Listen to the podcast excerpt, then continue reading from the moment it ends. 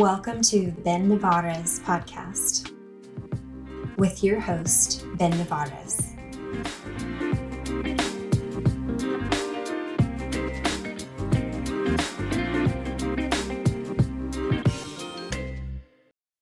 Good morning and welcome back to the podcast. Today we have a new guest, someone I've never met before, Charlotte Vedel, and I hope I said that correctly.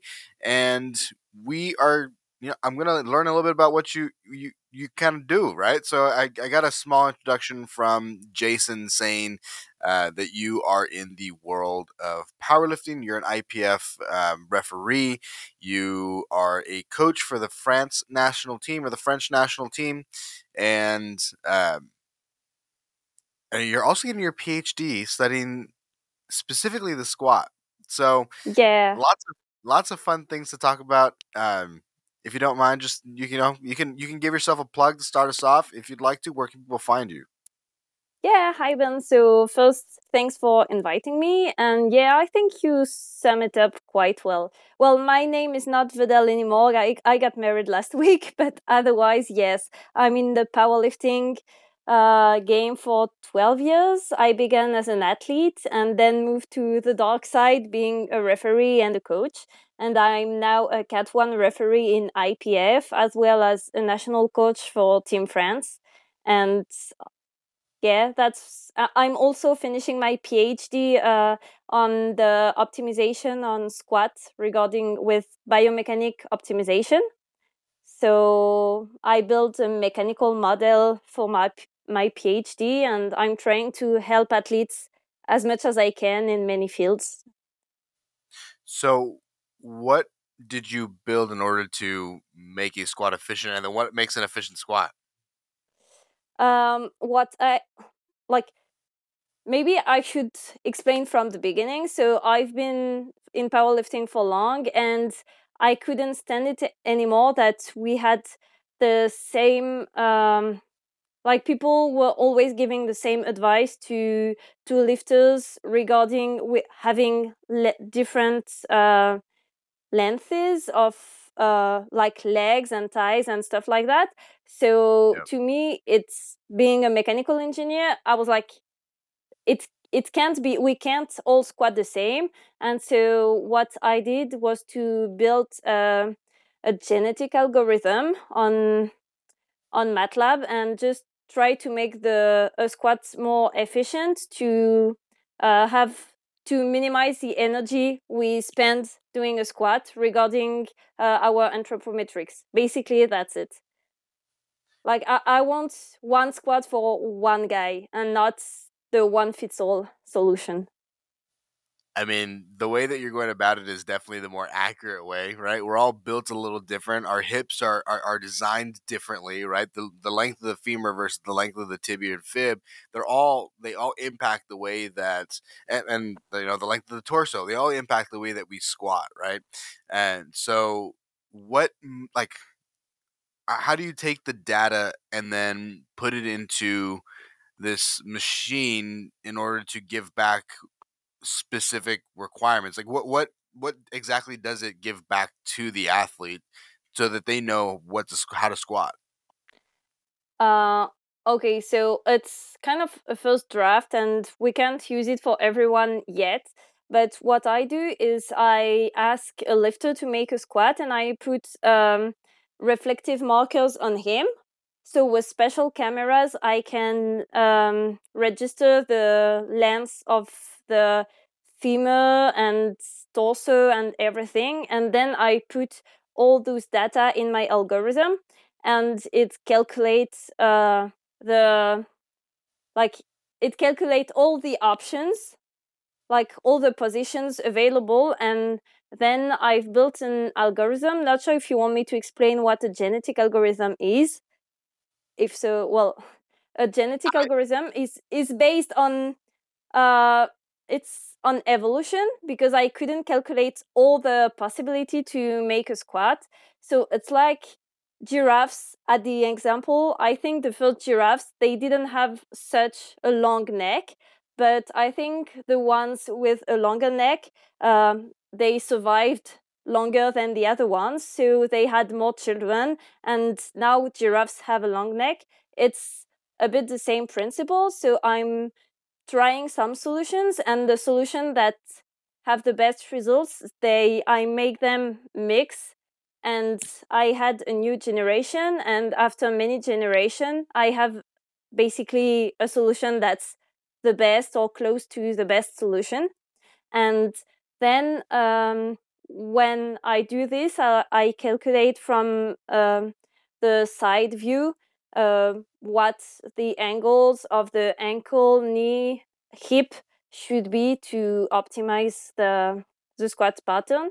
But the goal would be to put this in an app and to have like an avatar that would make that we could see if we're doing right or wrong. Uh, that I feel like that's very good for the coaching industry, but also, I mean, maybe for the athletes, but maybe it kind of pulls a little bit away from the coach, right? It, it, it I think that being a coach, there's definitely a need for like the personal aspect and the the immediate cues. But you mean you're you're kind of taking that eh, specifically in the squat. You're kind of like taking that into the hands of a a much more accurate machine.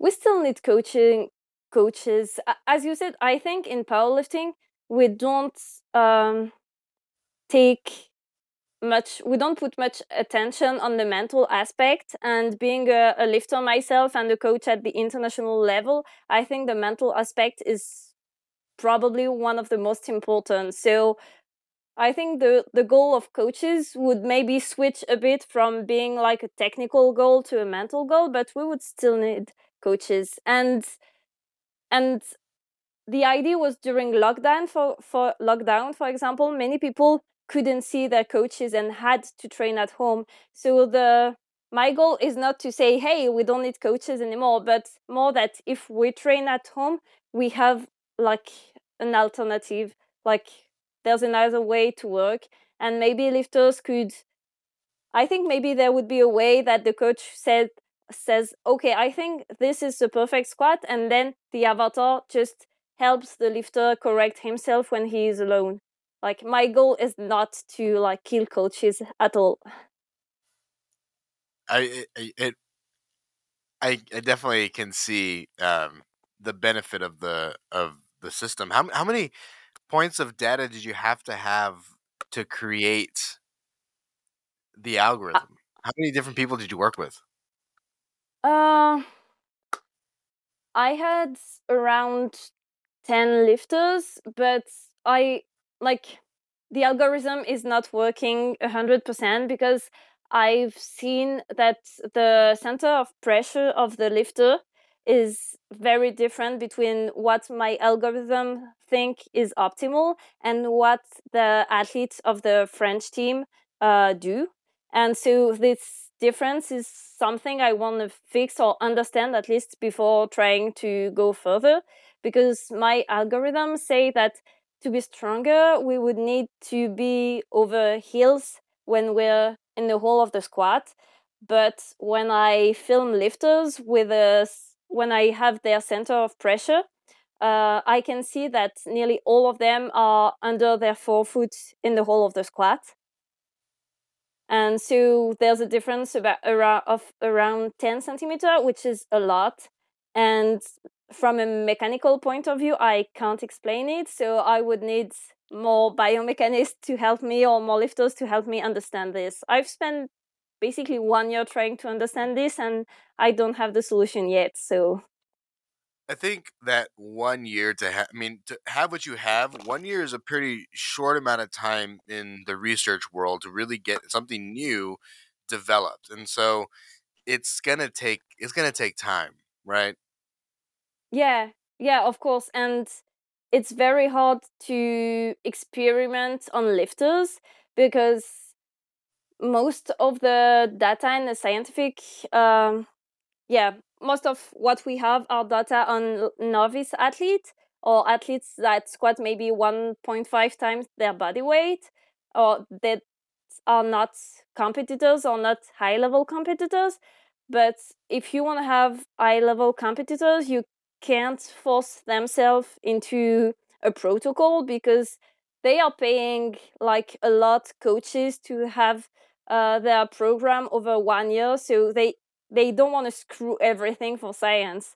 So i think there's many progress to do in this field to make sure that science from one side and high level from the other side can complement each other and help each other. And that's not the case yet. Are there is is the goal to to pull maybe some retired athletes that maybe have the correct form like a like a, a more biochem- biomechanically efficient squat but maybe aren't squatting that um that heavy in that in their current state like they've retired so maybe they're at 1.5 but because of their experience being a more a professional they've you know they they have the mechanics right? They're they're built in to to a degree um, but they're retired they may be more likely to help. Yeah. Uh, honestly i never thought of this option but that could be one. And but i think in france mo- like the raw powerlifters are quite young and they're not retired yet and the retired powerlifters used to be equipped equipped powerlifters so it's not exactly the same motion so maybe i should need i sh- i should wait a bit more but to me the best option would be to wait until the artificial intelligence in the phones is efficient enough to have uh, the skeleton of the people just f- when they film they themselves in training. So that wouldn't force them into a protocol. I could see their squat the way they do and i could have data to analyze. You're but doing that's really my, cool. that would be my dream but we're not there yet. It's only a matter of time like you you've you've started the right thing and and as you know as someone who's done online coaching and then per, like training the coaching it, uh, one-on-one or have a coach i can see that this can be a huge benefit in the field and also it, and then you can add that same may, maybe not but you can get the same concept to both a a a bench and a deadlift right? Like if you can create, yeah for a, sure. that- that's that's that's crazy you know? Like you're creating the most biomechanically efficient athletes. I mean what what more could you want you know? It reduces risk of injury it creates better performance. I mean it, it, i think it helps the mental health of the athlete i mean that's huge yeah that that could be amazing but to be honest uh i would need a lot more time and yeah i think i would need other lifters and biomechanists to do so because i'm in france i'm i'm a bit like alone so i've asked many people from powerlifting uh, on instagram etc and many of them have helped me but i think i'm still lacking some knowledge but i've opened the door and i hope more people are gonna come and we can build something big. I think that's you can never do it alone right? There's always there always needs to be yeah. help from multiple countries eh, or mul- multiple people doesn't necessarily countries but multiple people need to be able to chime in to, to so that you can create the best product possible right? And i think that's what science definitely promotes. Yes of course. So what is it like being a a athlete in the French national or the French uh, France national team, French national team, um, and then now being a coach. What, what is that environment like? Do you guys have your own training centers? Um you know is are, are individuals paid as athletes? What what does all that kind of look like? Oh so everyone is training i think it's a bit like in all the countries or in the in the usa like everyone is training in their home or home gym. I think most of the lifters in the french team have home gyms. Um, we have many people training in paris like pana tiffany leah they are all in the same gym. Um, my husband nicola is training in our home gym with his sister too and no they're not paid. But since 2018 i would say most of the lifters uh, have tried to live from powerlifting uh, by becoming coaches. And what we thought was impossible uh, 10 years ago when I began is now the like the daily life of maybe 10 or 20 of them. So basically, the lifters in the French team, they are coaches and they are trying to do everything to become best lifters. But the ministry is paying for the trips when we're going on in competition. If you qualify now, if you're in the open team and you qualify for a competition, the federation pays for everything, but otherwise you don't have money at all.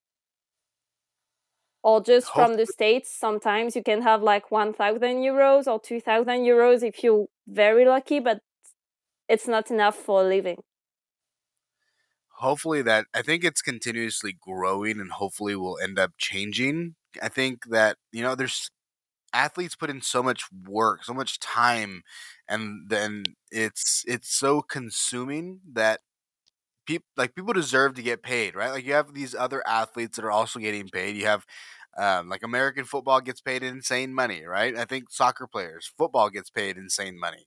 Um, like there's at least the opportunity to, right? And I think that it would be really nice that if powerlifters got paid too. I might be biased, but I think it'd be a wonderful ideal if if athletes got paid.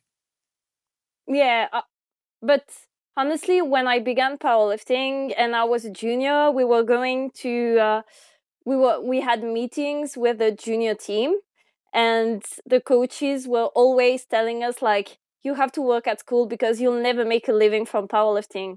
So nowadays that now that some some of them are lifting are living from coaching it's already a huge step forward. And yeah th- that would be amazing to have them live for this because I think being like a professional or trying to be a top athlete is even worse than a job because you have to train. So for sure it's it takes less time than going to the office, but you have to eat well, sleep well and like uh, maybe not drive too much because it will hurt your back and you won't recover enough and you have to take care of so many things that most of the people like if you don't practice, you don't understand. I know that some of members of our family they just don't understand. But yeah, I think being a top athlete is worse than working. So for sure, they should be paid.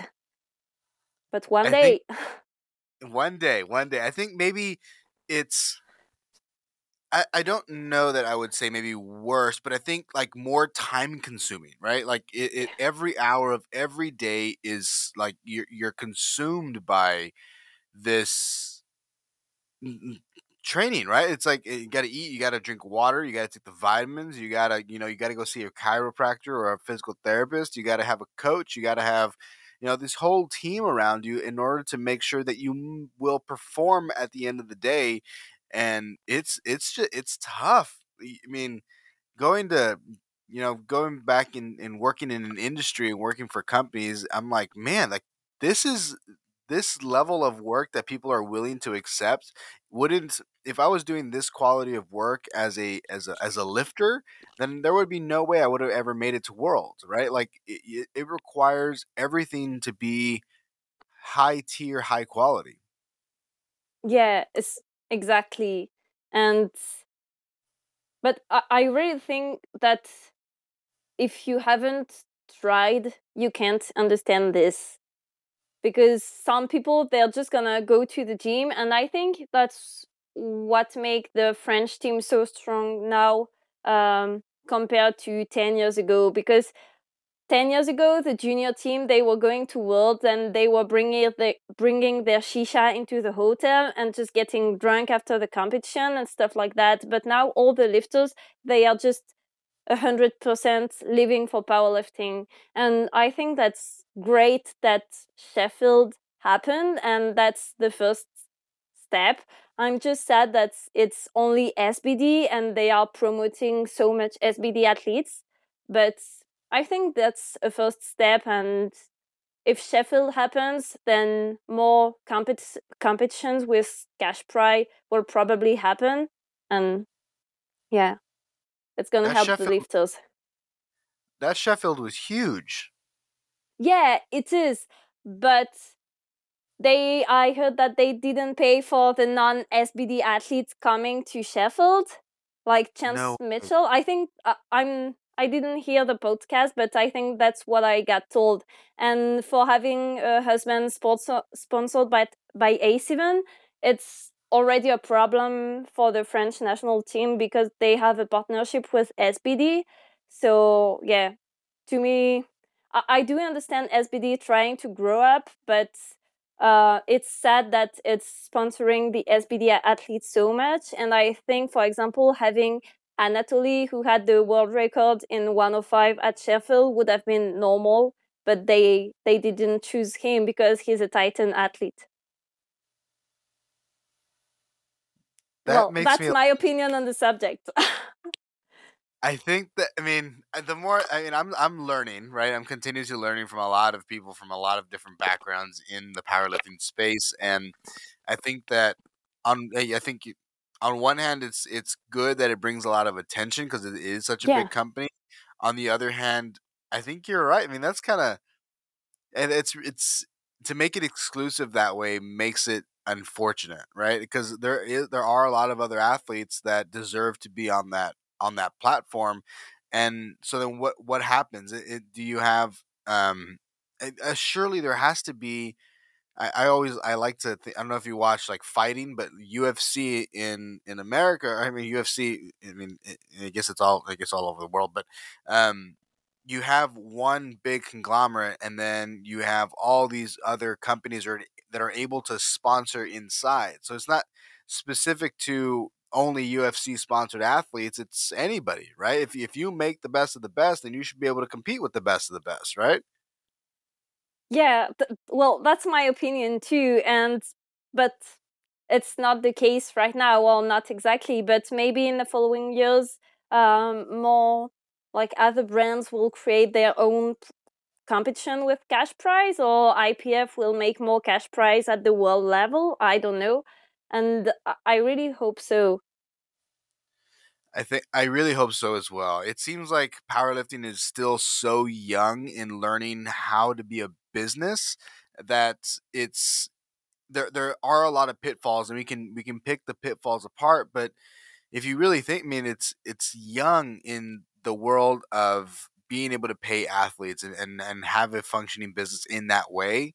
Um, and so I, I'm hopeful that you know we can uh, it's gonna evolve to the point where there's an opportunity. Maybe it's not the sheffield maybe it's not ipf um, maybe it's not usapl but it's gonna be somewhere something has to come out.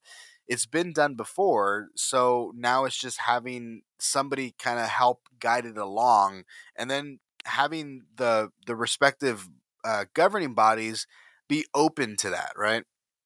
Yeah, well, I think if Sheffield happened and people broke world record at Sheffield, it means that the governing bodies are open to competition with cash prize. So it's sure gonna happen, and I'm really looking forward to Worlds this year because uh, it's gonna be huge. And like the entrance, you have to pay for the entrance, and it's more expensive than what it had been before and the venue seems wonderful. So I think we're bringing the quality up. So it means more and more people, and especially being uh, on Eurosport, like we have two sessions live streamed on live streamed on Eurosport.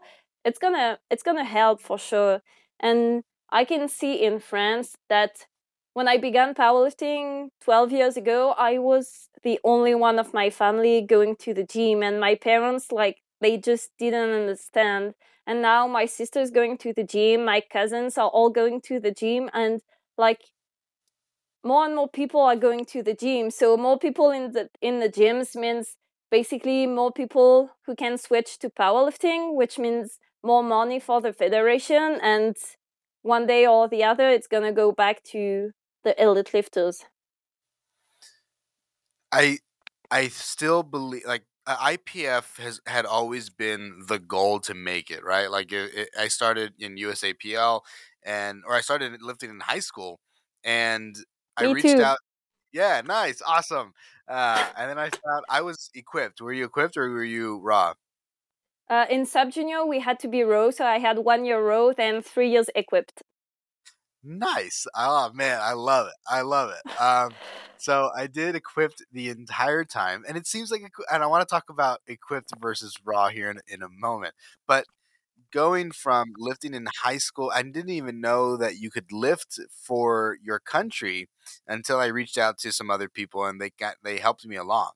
Um, Preston Turner was the the first individual that kind of guided me and, and to tell me like where to go, and then I started lifting in college or at the university, and I qualified for Team USA my first year, competing in the USAPL, and I, it was like the most amazing. It was like this is a dream come true. But then you know I realized, oh man, like it's it's expensive. You know, it's really expensive. Uh, but it was one of the the my one of my most favorite experiences that I've ever had to happen, and and lifting equipped. I feel like it's it's dying, and that makes me a little sad because I want to keep it alive. Um, but uh, but I, am gonna uh, retract a little bit, come backwards a little bit is the IPF still like that that dream for a lot of people? Is that still like the the the move for a lot of people around the world? Is that they they still see the IPF as like the gold standard? Well, I can only talk about France. So in France, yes, it is. And basically, in France, there can only be one official federation because the ministry is recognizing only one federation per sport. So the IPF in France is FF Force, and it's the only official federation. So basically, our federation is kind of fighting against the other ones to make them die. So I think in France, IPF is the goal, and right now the the world records and the national records are way higher in IPF than in the, the other French federations. What are so the French it is a goal. Um, we get GPC, WPC, and some FSFA, like small associations.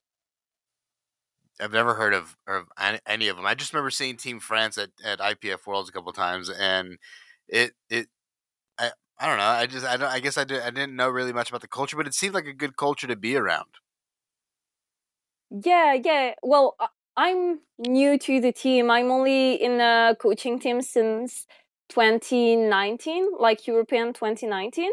But yeah, I, I really like the the other coaches because um, we have different qualities, I think, and so it's easy that we complete ourselves in in competition. And you were talking about equipped, but I think powerlifting has grown so much thanks to row lifting. Like I used to lift equipped and I chose like before doing my engineering my engineer school, I had to do some preparatory classes in France and I chose the city because I knew there will there was a powerlifting gym close to my school, but lifting equipped you had you needed to have someone to wrap your knees and like two spotters and if you wanted to put a bench shot you you needed someone to give you a handoff someone uh, with the yeah you need two or three people all the time with you and i was lucky to have some of them but i remember one lifter he was a 120 or 120 plus and he couldn't make it to the national team because in his gym, people didn't want to spot him because he was so strong that people were afraid because he was squatting 300 kilos, I think, row. And in 2014, maybe it was a lot. And so people was like, he's to squat even more if we wrap his knees. And there were only maybe masters lifter in his gym. And so he couldn't make it to the international level just because he didn't have the people around himself. So I think row lifting is great for this. But honestly, I'm super bad in squat row and I was gaining 70% with the equipment. So I loved equip squatting. I am right there with you. I I had like oh, I'm on my total. It's probably like 500 pounds total from gear. I mean, I got a lot out of my equipment, and so I look at it and I'm like, man, I'm a, I'm a bad raw squatter, um, especially in comparison to what these guys are doing now. I mean, it's the numbers that people are putting up are insane. Yeah. Well, even even here at national at our nationals, like I wouldn't. I qualified for uni worlds three times, and now this year I wouldn't have made the A group at junior nationals. So it's like, wow, the level has grown so much. When I began, I think we were only maybe five sub junior women and maybe four 30 or 40 sub junior in total and this year they had to split junior and sub junior because there were 160 junior and 160 sub junior who qualified for nationals. Like this is insane. Wow, wow. that is so cool. Yeah it, it's it's amazing. Like we have in the juniors we have 369 lifters who broke the world record. Well we have the world record holder and we have two other girls who broke the world record unofficially at junior nationals. Like, yeah, in France, powerlifting is growing so much, and that's insane and that's crazy. But that's thanks to raw lifting because even though buying a singlet and like new knee new knee sleeves are is quite expensive it's still cheaper than having to buy a suit for squat, a suit for bench, or even two suits because it depends on how heavy you you're pulling. So yeah. It definitely allows it to be more accessible to a larger population, right? Like I, I could buy, you know, a, a simple gym set in, um, you know, online and have it to my house, and that be all I really need. It's just it's just me, and occasionally I can have my either my I don't, I don't even need a spotter. If I really needed it, I, I there's things that help with that, right? Like I could be fine doing triples and doubles and, and sets of five for a long period of time before I ever really had to touch singles, right? Like, I mean, being raw definitely makes it more accessible, which is allowing for the growth of the sport, which is ultimately the goal, I think, for most powerlifters, especially powerlifters that have, that kind of have been able to see it grow from a very, very young space to now a much more developed area. Yeah, of course, but it was, I think it was fun lifting equipped, but we need to move on right now. Well, that's that's my opinion. Even though with the new new knee sleeves, we're getting closer and closer to equipped lifting again. Isn't that is like that is so true. So, can you go? Um, the World Games is it both raw and equipped? I think it's not official yet, but it should be both raw and equipped in 2025. That's a big deal. That is a big deal. So basically, we, well, I think if it's gonna be official, it will be official in June. So we're still waiting, but maybe they're gonna tell us at Worlds. Uh, but if it's the case, it will mean that 2024 Worlds are qualifying for the World Games.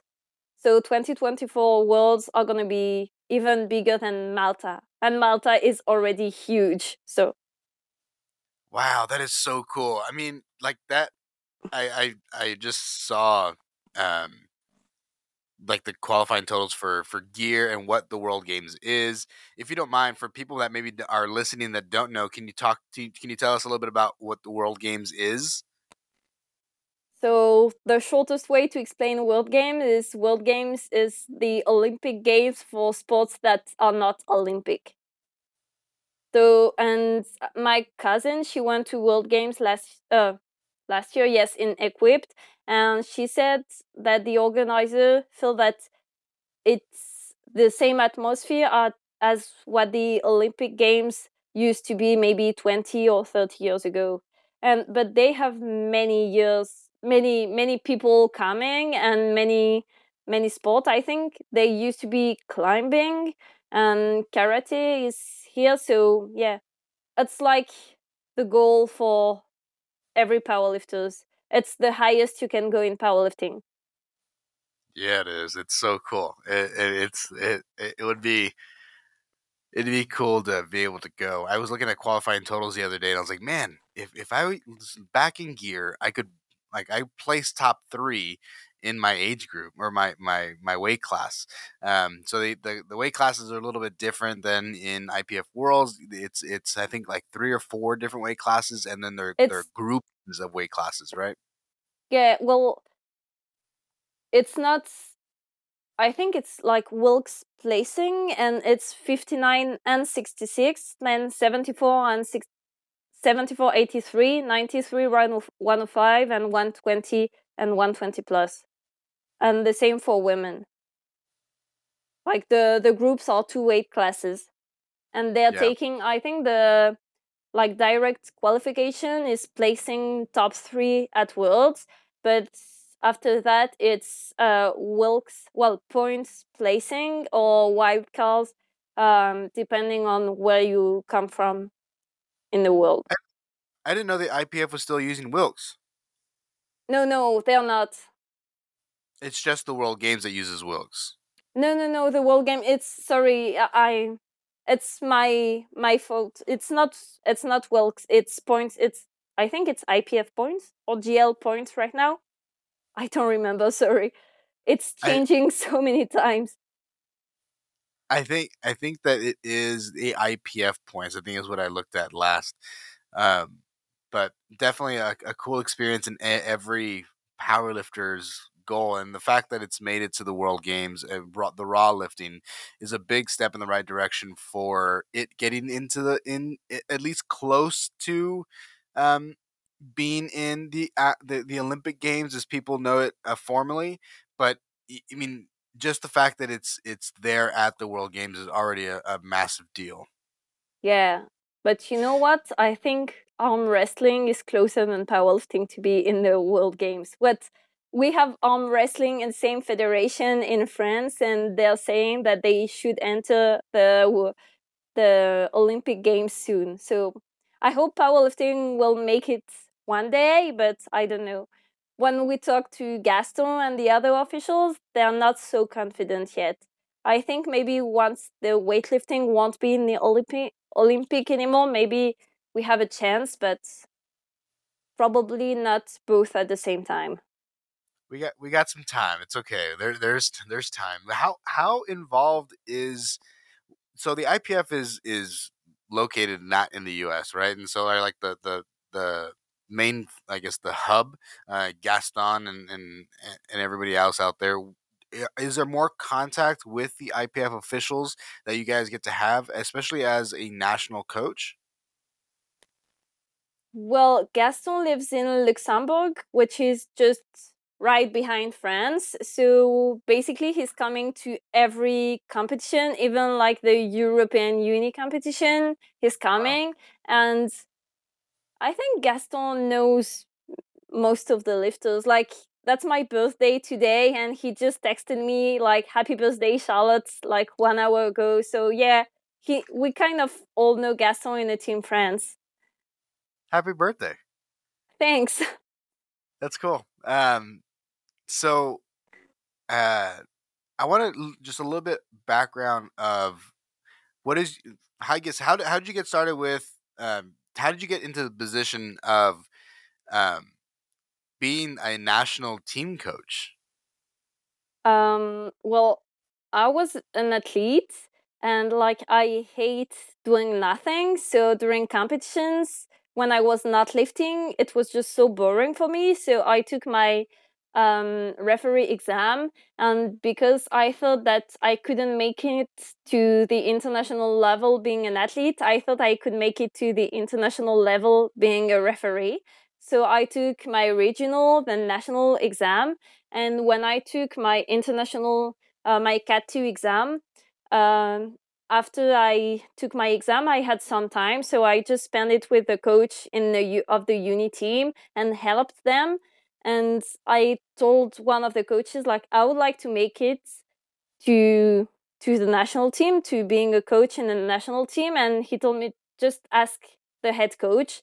And for 2019 Europeans, um, they needed another coach, and especially they needed a woman because there was a drama in France re- regarding uh, like male coaches with females in other sports with young females, and we had a big sub junior team and junior team. So they like just the head coach said, "Okay, I can, you can try, and if it goes well, we will keep you." So that's how it started, and I guess he liked the way I behaved and the way I coached during the competition because I'm still in the national team.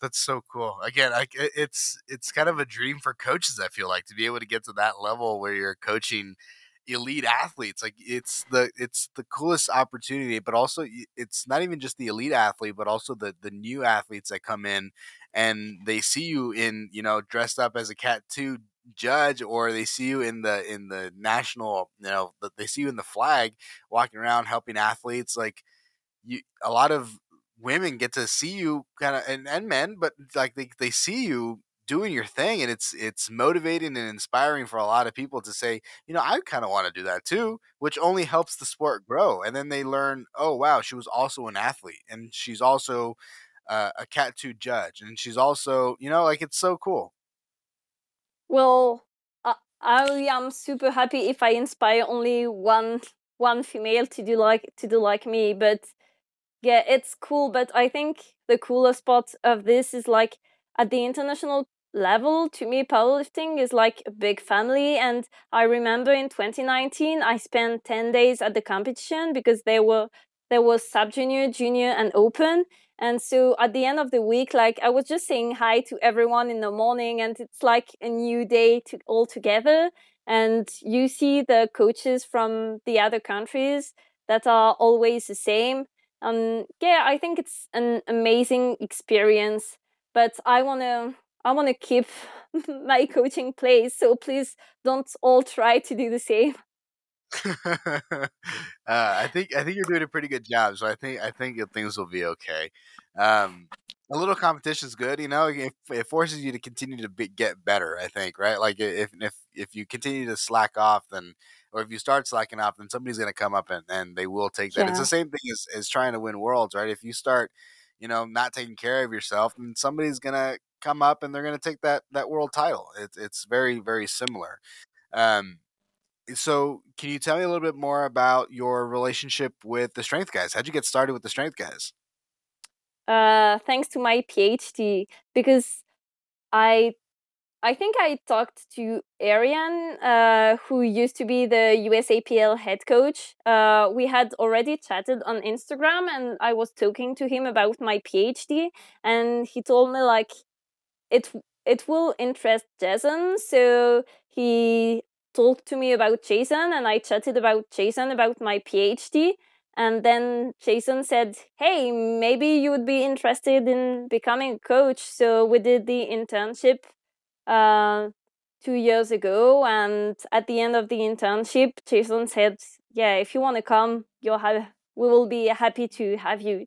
So for now, I'm only coaching, but um, Jason has like projects for the future and working with TSG is an amazing opportunity because it's really a team and that's what you were saying about coaching and about lifting in general that we are so many people that we are always pulling others up and others are pulling us and helping us become better and better uh, whatever the the side like from the coaching side and the mental side and the physio side and it's really a team and yeah that that's amazing to to work with them uh, well i really like it so I, I'm gonna I'm gonna go to the restroom real quick, but I want to when I come back, I want to talk about uh, the internship program and how that works, if you don't mind. Yeah, well, I think it has changed since I did it, but now you need to apply uh, to do the internship. But when I did it uh, with Nico, uh, we had lessons uh, Visio in Visio every Monday, like from maybe eight to eight till ten uh, every Monday during four months. And then we had exercises to do like programs to write uh, during the week to make sure that we understand the lessons well. And so we really learned how uh, tsg like to program volume based and all this and we had jason and ariane yeah every morning uh, every monday teaching us this and at the end they said like you passed or you failed but we passed. Nice. I'm gonna be right back. Oh, i'm, I'm gonna give me just a couple minutes i'll be right back. Yeah sure. This podcast is brought to you by gold star barber studio these guys have some of the best haircuts in the state of texas they have six locations in the Bryan College Station area, San Antonio, and in the South Valley. They also have their website, goldstarbarberstudio.com. Please visit their website, get you some merch, schedule you a an appointment with one of their amazing barbers. I go to Jeff. I think Jeff is, you know, he's been my f- best barber that I've ever had. So the speed at which they're able to accomplish things, you know, all of us are busy people. We're trying to get in and out they harp on speed and quality and they do not lack on either of them. So I recommend that you guys go ahead and visit Gold Star Barber Studio and get yourself a new barber and beautiful cut.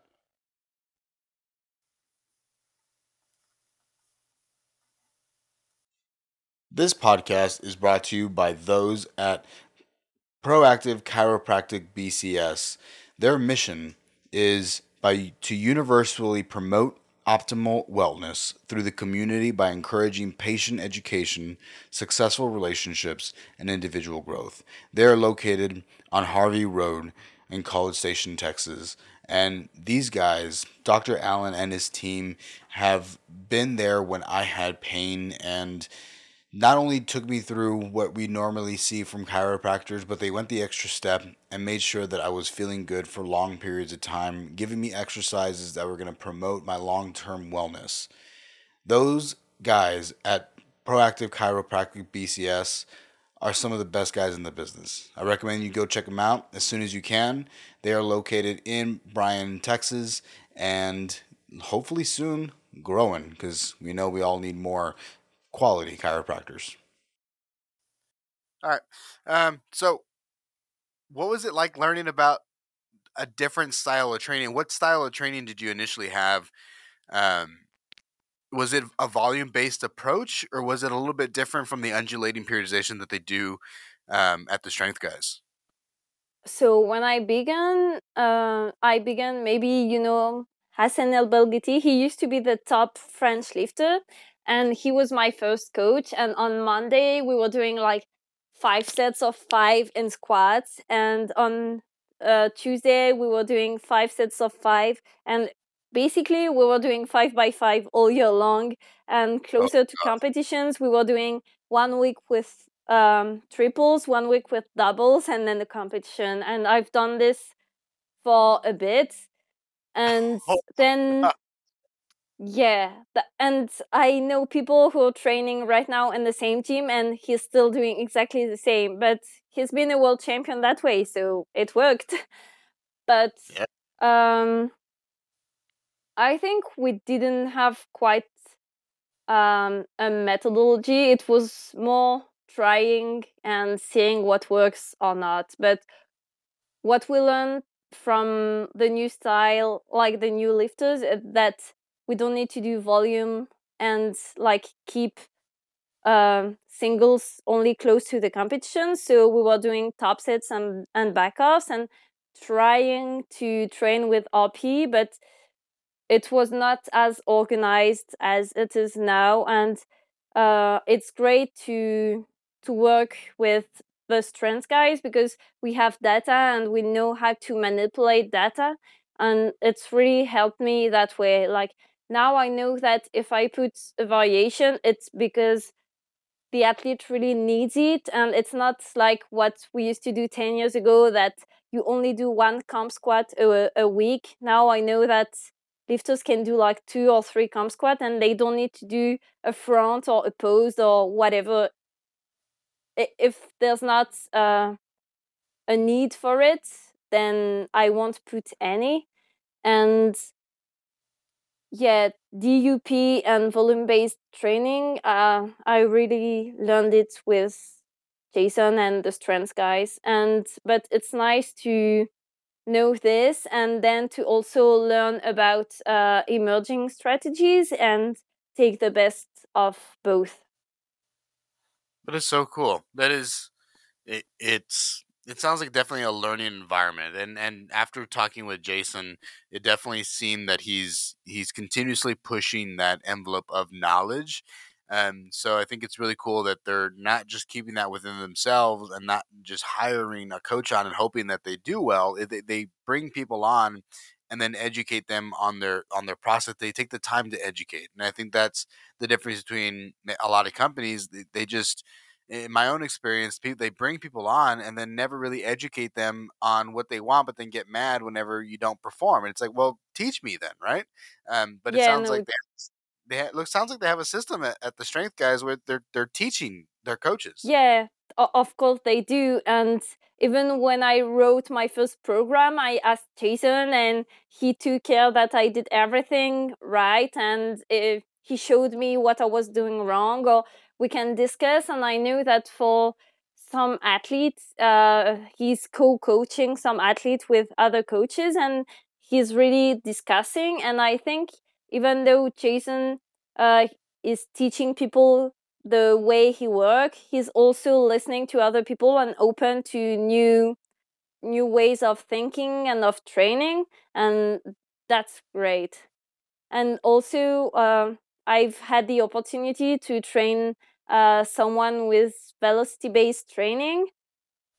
And that's also to me, uh, well, I used to to lift with uh, the rep one, but coaching someone for like over four months with the rep one with velocity based training and having him progress is is great and TSG is making this possible thanks to all the knowledge they have and the way the template is built, etc. So that's great.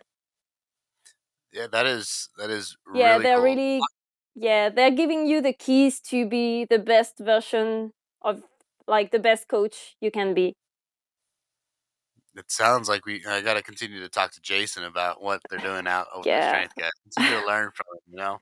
Um, it my my my, my master's focused on using force plate data and um and learning how to do velocity based training, but based off of uh, specifically just using force plates. So we use two individual force plates uh, and then combine that data to see uh, velocity and force production and all those good things. But it also gave us a pretty good look into seeing uh, what what positions um, the athlete may be leaning forward or back, where, where there's sending the center of gravity. I think what you called center of pressure, tomato tomato, um, is is is where it's sitting and what makes it efficient or less efficient, and then and taking all that data and then being able to interpret it. Um, and it, it was a really cool experience, and I and now they have all these really cool, you know, things you just like tack on to the side of your your barbell, and that'll do all the velocity based training for you, right? It takes all your data. Yeah, it does. But if you have data, just if you have data with false force plates, I'm really interested in sharing the data, the data and see if you have the same results as I did for my PhD. But yeah, training with VBT is great. And uh, from what I've used, like there are many ways to train with VBT, but maybe the Rep One app is not ready yet. Like I would love to train people with velocity loss, but if you only use the app, you can't see whenever you need to stop the, the set, for example. Like, let's say I would say a lifter, you do a set at 150 kilo and you stop whenever you have like 30% velocity loss. Um, if you don't have someone watching the rep one, the app is not going to tell you to stop. And I think uh, for velocity based training to really um, get more important and really be optimal, uh, we would need app that just talk to the lifters and say like have more options where where you can just say stop. I think it would be cool if you know you had like something like the the the Strength Guys app where built within it you have the option to select you know velocity based training and then as the coach you can select ranges for specific movements right like if you're looking for 0.55 meters per second and then like once we're at this point then we're no longer you know then then we're cutting it off right um Yeah. like it, it gives them maybe it gives the athlete like a like a little red tag or like it makes the number red and that means like hey we're done and it still requires the athlete to pay attention to to what they're doing uh, but i think if you have an athlete who is using velocity based training they're more likely to to look back and and like if you tell them hey i need you to go back and and if it says red then you stop i think that you would have more athletes that would be open to following that Yeah, of course. And I'm well, I told I'm an engineer, but I hate RP because I like numbers and I like math and I like things to be either right or wrong and not subjective. And velocity based training is really objective. And maybe I, you know, that Eleiko has uh, is now selling a ball with velocity tracker in it, and Yeah. I think if one day it would be the official ball for the competitions, it will make the competition even more interesting. Like to just help the coaches. Well, we're already using it. Um, well, my husband and uh, other lifters from the national team, they're already using it uh, in the warm up room at at Worlds, and I'm sure we can get to the point where velocity is even like helping coaches select the attempts. oh my gosh wouldn't that be so cool i mean that's like yeah, that's well, I- I'm a math. I'm a math girl, so that would be amazing for me, and even for the commentator. Maybe we could see, we could really see the difference between grinders and explosive lifters, like in numbers. And I, I Yeah. definitely like numbers. I think the subjectivity behind RPEs can get difficult, especially for novice athletes or people that are like starting to train. It's eh, to them, it, everything could be a nine when in reality they're moving like a five, right? And it's like, well, no, we can we can push here a little bit more, but they don't realize what that scale looks like. And so unless you have a, a, a well educated coach who's guiding them along to to say, you know, we're going to push a little bit here and then we're going to try out what a nine really looks like or feels like. And then also, if you have some athletes that are more uh, a type two versus a type one fiber, um, or some that are more explosive, right? Um, so they're going to be that they're, they're going to reach a point where they're, they're they feel like they're riding at a, a seven RPE and then hit a, a like I'll hit a block and then they can't go five pounds more, right? Like it, it very much is dependent on the athlete, and I think that subjectivity is is built over a long period of time, and I think that the numbers give us a little bit speedier of a of a start uh, and gives better data for the coach to create a program for that athlete. I think that velocity based training is also not the most common yet, um, but I mean, Eleiko coming out with that bar is amazing, and the fact that you guys are using it makes me so excited. I really want one. Well, well, uh, with we're not using the Eleiko bar. Well, I I do have at home the Paralympic bar, but the the sensors like it takes so long to put the sensors on and calibrate them, and then the app closes every time you close the app, so it's not Mm. it's not perfect yet. And I do prefer using the Rep one because it's way faster to to use and to collect data but yes I, I really like to to work with vbt and as you said like some lifters usually they're i think like women they tend to always say they are uh, rp9 even though they are rp6 or 7 and men they tend to have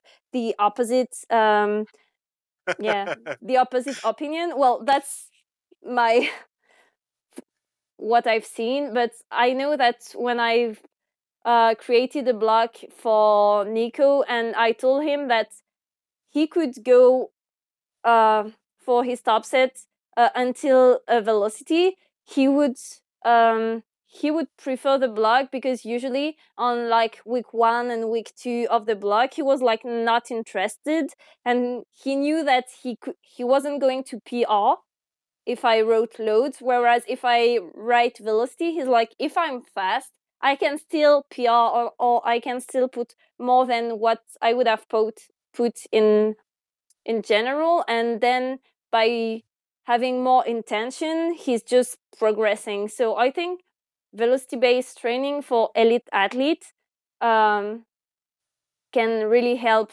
progress and progress faster.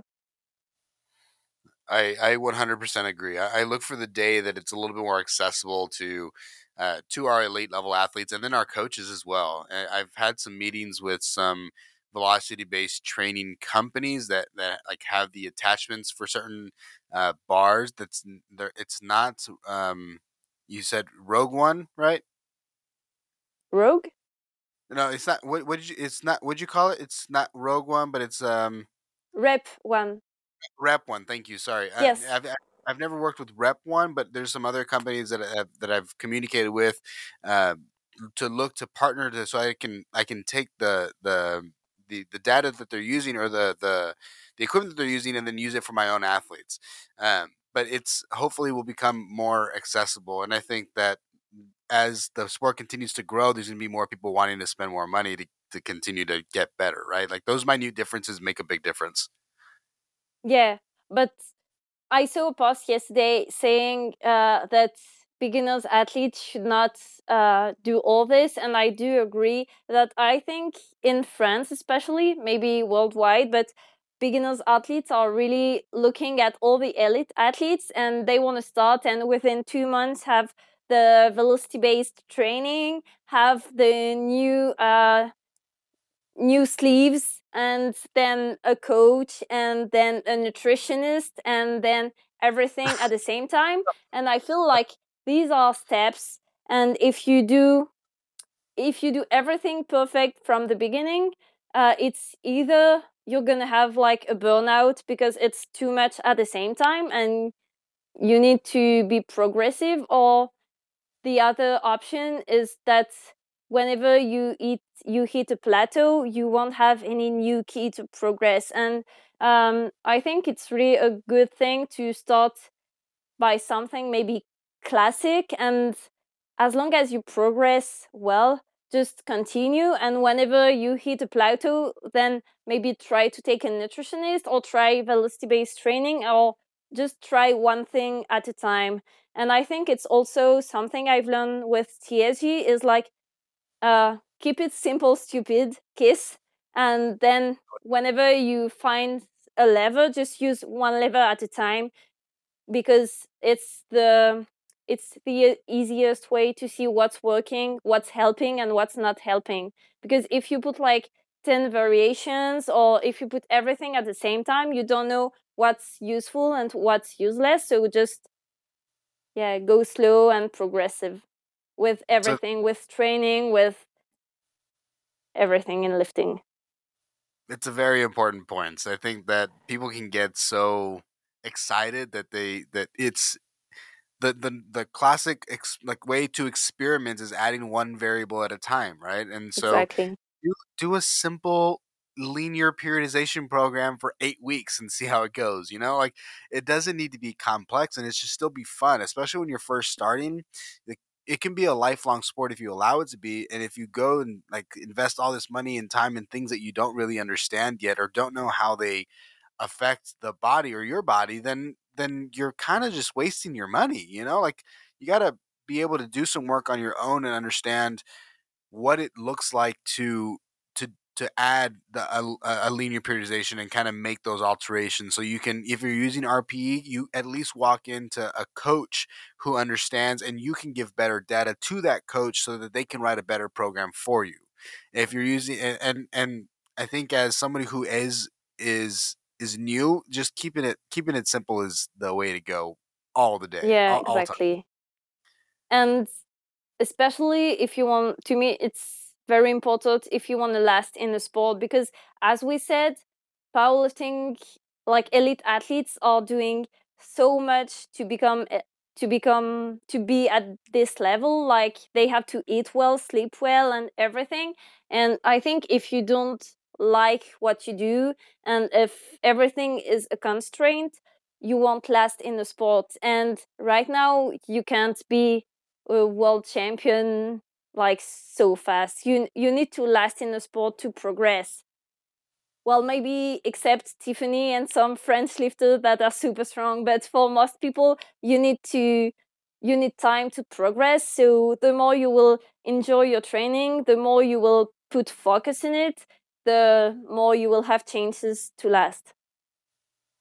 It and if you are able to last then you're only going to be you know you, you outlast a lot of the people that it did invest all this money uh, at the very beginning and then may, it, sometimes i think it can be intimidating when you see all these people lifting all this amount when you, and you're just starting it and you see all these people like really investing a lot of money and, and you're maybe you don't have the means to but if you just like continue to move slowly and and you know the the uh the the slow wins the race the wins the race right? Like it, it's just gonna just be consistent and be slow and and i think just putting in good honest work will end up getting you where you want to go so long as that's what you want to do right? If you want to stay in yeah. the sport for a long period then it's gonna be there you just gotta just gotta be patient. Yeah exactly how so you're training your husband how how has it been training with your husband? Well i think it's the only place where we argue together but it's no it's it's great it's emotions. Like at the beginning i was only training him uh, because we were taking a diploma in france and i needed to train someone so he was like you can train me but like we're gonna co-create the the program and he's never followed the program before. So it's kind of hard to train him because he always wants to change the program but i know him very well because he's my husband so he i i'm not sure I, I have the english words for this but we used to say that he's the motor and i'm the brakes like just to slow him down whenever he needs and like usually he's training with his heart and i'm kind of the brain saying nico please be careful. And it's it's an important to, it's important to have that person there who who knows how and knows when to to say hey we maybe we should back down a little bit here or maybe we should take this week a little bit better or slower or just just trust the program it's okay i i got i got you it's you know like you have his yeah. best interest in mind and and i mean i know that you have all your your athletes best interest in mind but it takes time to to build that trust and with with all athletes whether it be you know someone as close as as a as a significant other or um it, you know a new athlete you know it takes so much time to build that trust i think it's it's really cool that you guys have that relationship uh, how many athletes yeah. do you coach at a time? Uh right now i have 10 athletes. Nice so that's it, I mean, that's it's it's not a lot but it's great.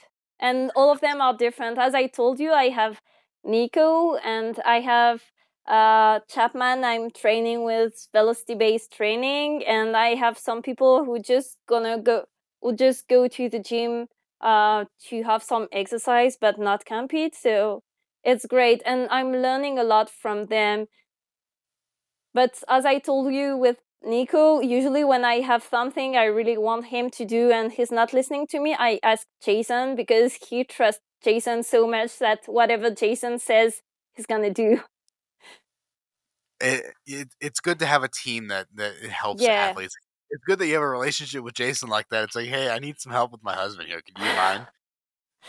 yeah. But That's as awesome. you said, it's I think it's great to have a team in general and and it helps with the coaching and with the athletes if like i have no idea what to do with an athlete or if i have a problem because he's hurt himself i know that i have the pts from the team i can i can ask and work with them and so that's that's really a plus Uh, hopefully, I'll be I'll be interviewing them as well. Um, here soon because I, I definitely think that you, you create an environment where it is a, a full team that you have as a coach that you can go back and say, Hey, I like I have this athlete and I don't know what I'm you know, I don't know what to do in this specific situation. Like we're having this nagging, you know, issue in the hip or nagging issue in the shoulder, whatever it may be. And you have a team of people that you can revert to that are going to give you some some insider advice on on and maybe be able to if they ha- if they have a, a powerlifting background, which I believe they do, They then do. they then they can give you some real accurate you know information and understand the elite athlete and and know that you know we're, we're on a timeline you know we have six months for our next meet or we have three months coming up into our next meet we can't make we can't stop training but what can we do to add to reduce the risk of injury or reduce this nagging Yeah, exactly. And especially in France, um, like health professional, they always tend to do like just stop training. Like Nico sprained his ankle uh, playing rugby uh, three weeks before European Championships uh, in December. And in France, people were just saying like, just stop training for two weeks and we will see. We will do the exams after. But the PT, the physio from from TSG, they really helped him. And in the end, he was like silver medal, and he broke the junior world record total only three weeks after his ankle sprain, thanks to the full team working all together. So I think it's really important to have a physio and a mental prep that know power that know powerlifting well, and it's yeah, it's helping so much. Gosh, I love it. It's so it's it, it's the more that I learn about the strength guys and what you guys are offering and, and kind of bringing to the table.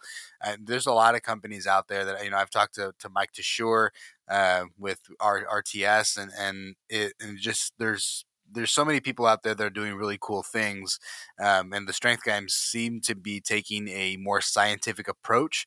Which I mean, I think that the RTS does as well, but I think that the team that you guys have is just it's really cool yeah, I, I don't know RTS enough to talk about them, but I, I really like TSG that we have a team. Um, and it's great that we have coaches from many countries because we can coach in many languages. And some years ago, uh, people didn't know how to speak English in France, like maybe only some of them, and they were trying to learn. But now we can also create content in French. And I know that in France, many people would like to learn from volume based training and TSG. And thanks to Jason, we have the opportunity to also talk to other people and spread the word and yeah, educates many people. So that's great. It's it's how the the the community continues to grow. If, if we can educate, then then it's going to continue to to attract more individuals, because uh, then now you have a larger network of people that have a better understanding of exactly what powerlifting is. You know, you had the old adage where a lot of women didn't want to lift because they didn't want to get big and bulky. It's like, well, you don't have the physiology for that. Like I can appreciate why you might think that, but if you are lifting heavy, it's going to take care of your bones and it's going to take care of your joints and and your your you know your connective tissue. Like, and it's only it's it's through educating a population that you can can really make some change. And it's not um, it, you, having a good understanding of what good education is and what is maybe not the maybe not education or, or, like scientifically based approaches is extremely important and it seems like that's what you guys are are continuing to to push on. Yeah and that's even helping us like um i my baby is four months old and i had the chance to train through all my pregnancy and it was super nice sharing about this because like if i had listened to my grandmas it's like you should sp- you should stop sports because you're pregnant, but I needed to lift and thanks to all the powerlifting community, I knew it was possible and my doctor said it was possible. So I qualified for bench nationals being eight months pregnant and I did bench nationals.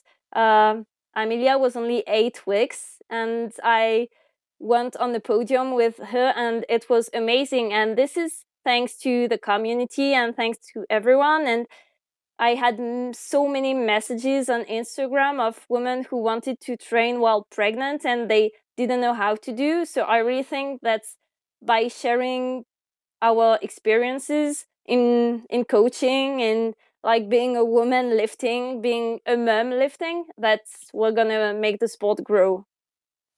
That is so cool. Congrats. That is a that is a, that is like Thanks. a story that you should be able to tell for the rest of your life. Like that is the coolest thing. Oh man, I love that. It, it's definitely it it it helps. I think it it helps the understanding of what you can do as as somebody who's in who's lifting weights not just a competitor but somebody who's who's who's just working out and and you know it, it tends to be that people who are lifting during their pregnancy have a much easier pregnancy. It, it's much faster. It, it's it's healthier. There's less atrophy. There's less likely for postpartum depression. Like it's huge. It's it's when you have that base, it, it really helps. Yeah, and to be honest, I came back to the gym only six weeks, six days after uh, giving birth because I needed it, and it's like my my way to get my energy level up every day. Like saying during one hour i give amelia to her grandparents and i go to the gym and i just train. It's it's really helping. Like being a mom is not that easy but going to the gym during pregnancy and uh, just after pregnancy is great. And once again i had the chance to have uh, Emily, the physio from TSG, who told me what I could do or not. Because if I had listened to the doctors, they were saying like no sport at all, only walking during two months in France. But at wow. two months, I was going to the bench nationals, and and that was good. uh, you stepped on the podium. You you were you you were doing all right. That's for sure. So yeah. Well, Charlotte, it was a, it was a it was a pleasure to get to chat with you. I'm about to chat with Arian here in a couple minutes, and so we're gonna go ahead and uh, end our call. But I want to give you the, the opportunity to either you know give some shout outs, give um, you know plug plug your social media, um, and anything else that you would like to for people to know about. Well, just first, thank you for inviting me, and just a heads off to TSG because I'm here thanks to them. And yeah, I think that's pretty all. And I'm happy to chat with everyone who wants to chat about PhD or training during pregnancy or whatever.